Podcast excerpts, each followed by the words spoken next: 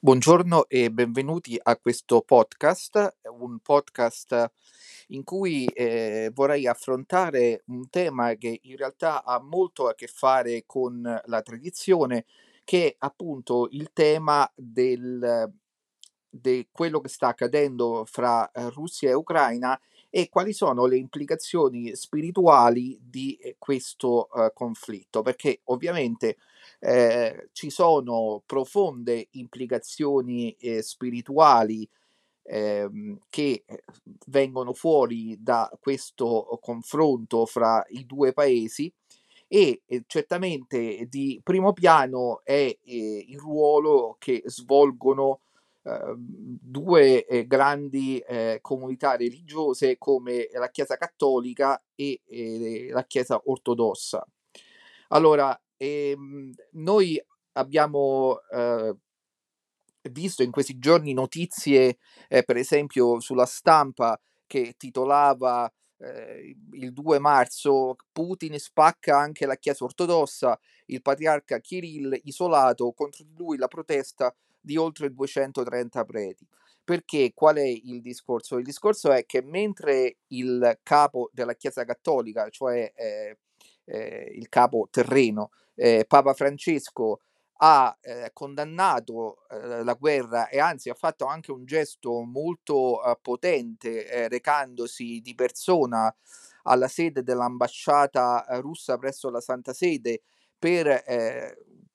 presentare, rappresentare la sua preoccupazione per quello che si andava svolgendo. E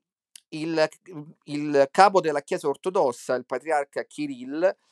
sembra mhmm, invece molto più uh, sfumato e prudente e anche non uh, nomina mai ehm, non nomina mai il presidente Putin. E sappiamo che il 3 marzo eh, il patriarca Kirill si è incontrato con il rappresentante della Santa Sede, il nunzio eh, Giovanni Daniello, Ehm, e, e ovviamente eh, il rappresentante della Santa Sede avrà eh, insomma fatto presente quelle che sono le eh, posizioni del, eh, della Chiesa sul conflitto fra Russia e Ucraina e a, avrà eh, chiesto anche alla al, al patriarca di eh, unirsi a loro eh, per quello che riguardava la condanna di questo eh, conflitto. certamente è un,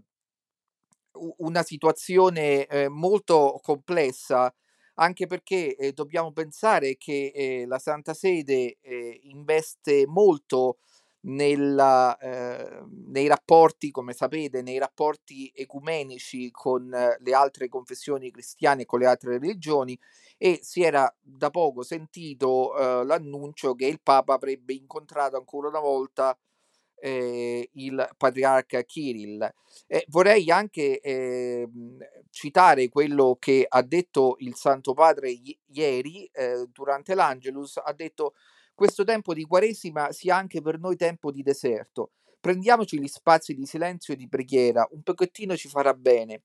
In questi spazi fermiamoci e guardiamo ciò che si agita nel nostro cuore, la nostra verità interiore. Quello che noi sappiamo non può essere giustificata. Facciamo chiarezza interiore, mettendoci davanti alla parola di Dio nella preghiera, perché abbia luogo in noi una benefica lotta contro il male che ci rende schiavi, una lotta per la libertà.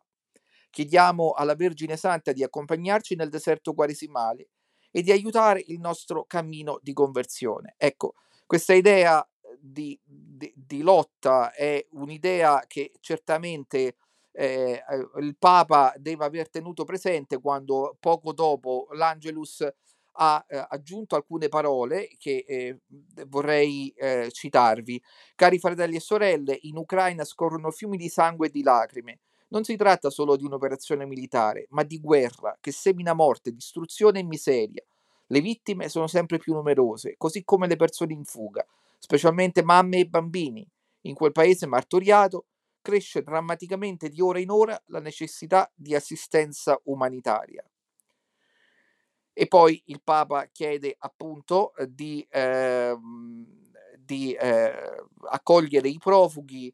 eh, e poi dice soprattutto imploro che cessino gli attacchi armati e prevalga il negoziato e prevalga pure il buonsenso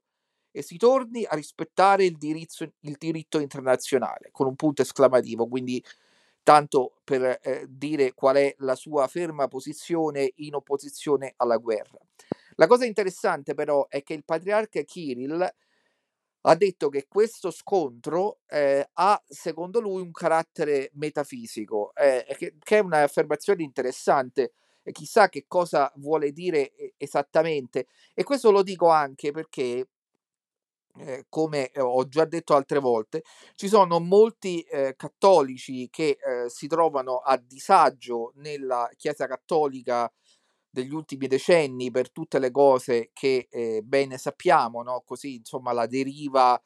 eh, do- dottrinale, il disastro della liturgia e, po- e tutto il resto, e che si sono volti proprio alla Chiesa ortodossa, in alcuni casi anche convertendosi alla Chiesa ortodossa, e che vedevano eh, alcuni fenomeni culturali che accadevano eh, nel, nel, mondo russo come fenomeni eh, positivi ehm, e, e, che anche accettavano quella che era la denuncia eh, del patriarca Kirill e della Chiesa ortodossa della deriva morale dell'Occidente.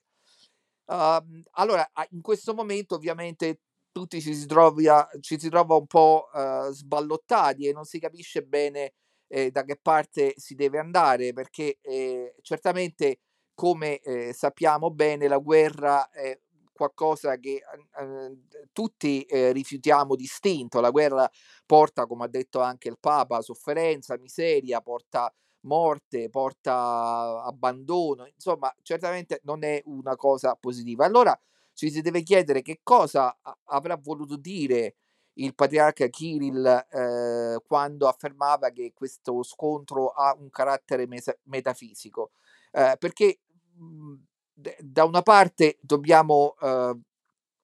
accettare e ehm, affermare con onestà che è vero che ehm, eh, rispetto alla Chiesa cattolica, nella Chiesa ortodossa eh, si è eh, un po' più ehm, tenuto a insomma, a, a rispettare, a mantenere eh, una certa fedeltà a, a, quella che è la propria tradizione. Eh, la Chiesa Cattolica sappiamo benissimo in che direzione è andata negli ultimi decenni, però è anche vero che eh, bisogna eh, riflettere sul fatto che eh, a seconda dell'atteggiamento che eh, la Chiesa eh, manterrà, eh, la Chiesa ortodossa, la comunità ortodossa manterrà durante questo conflitto, eh, insomma, potrà sempre più eh, essere considerata quasi come una Chiesa di Stato. E, e, e qui ovviamente ci sono dei pericoli perché la Chiesa deve essere sempre libera, deve sempre sentirsi libera di poter eh, denunciare anche i governanti quando essa ritiene che eh,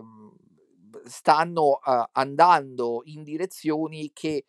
contrastano, for- contrastano fortemente con quelli che sono gli insegnamenti eh, cristiani. Quindi ecco, dovremmo stare a vedere eh, questo, eh, eh cosa accade su quel eh, palcoscenico eh, geopolitico, perché non avrà soltanto conseguenze e, e le avrà sugli scenari mondiali, che avrà conseguenze enormi, e questo tutti già lo sappiamo, ma anche sugli scenari eh, di tipo eh, di geopolitica religiosa avrà delle conseguenze molto grandi. Quindi sarà eh, interessante osservare come eh, tutto questo si dipanerà nei prossimi giorni e nelle prossime settimane. Io eh, vi ringrazio per il vostro ascolto e vi do appuntamento per eh, il nostro eh, prossimo podcast lunedì prossimo e nel frattempo seguite la nostra newsletter con i post eh, giornalieri. Grazie e buona giornata.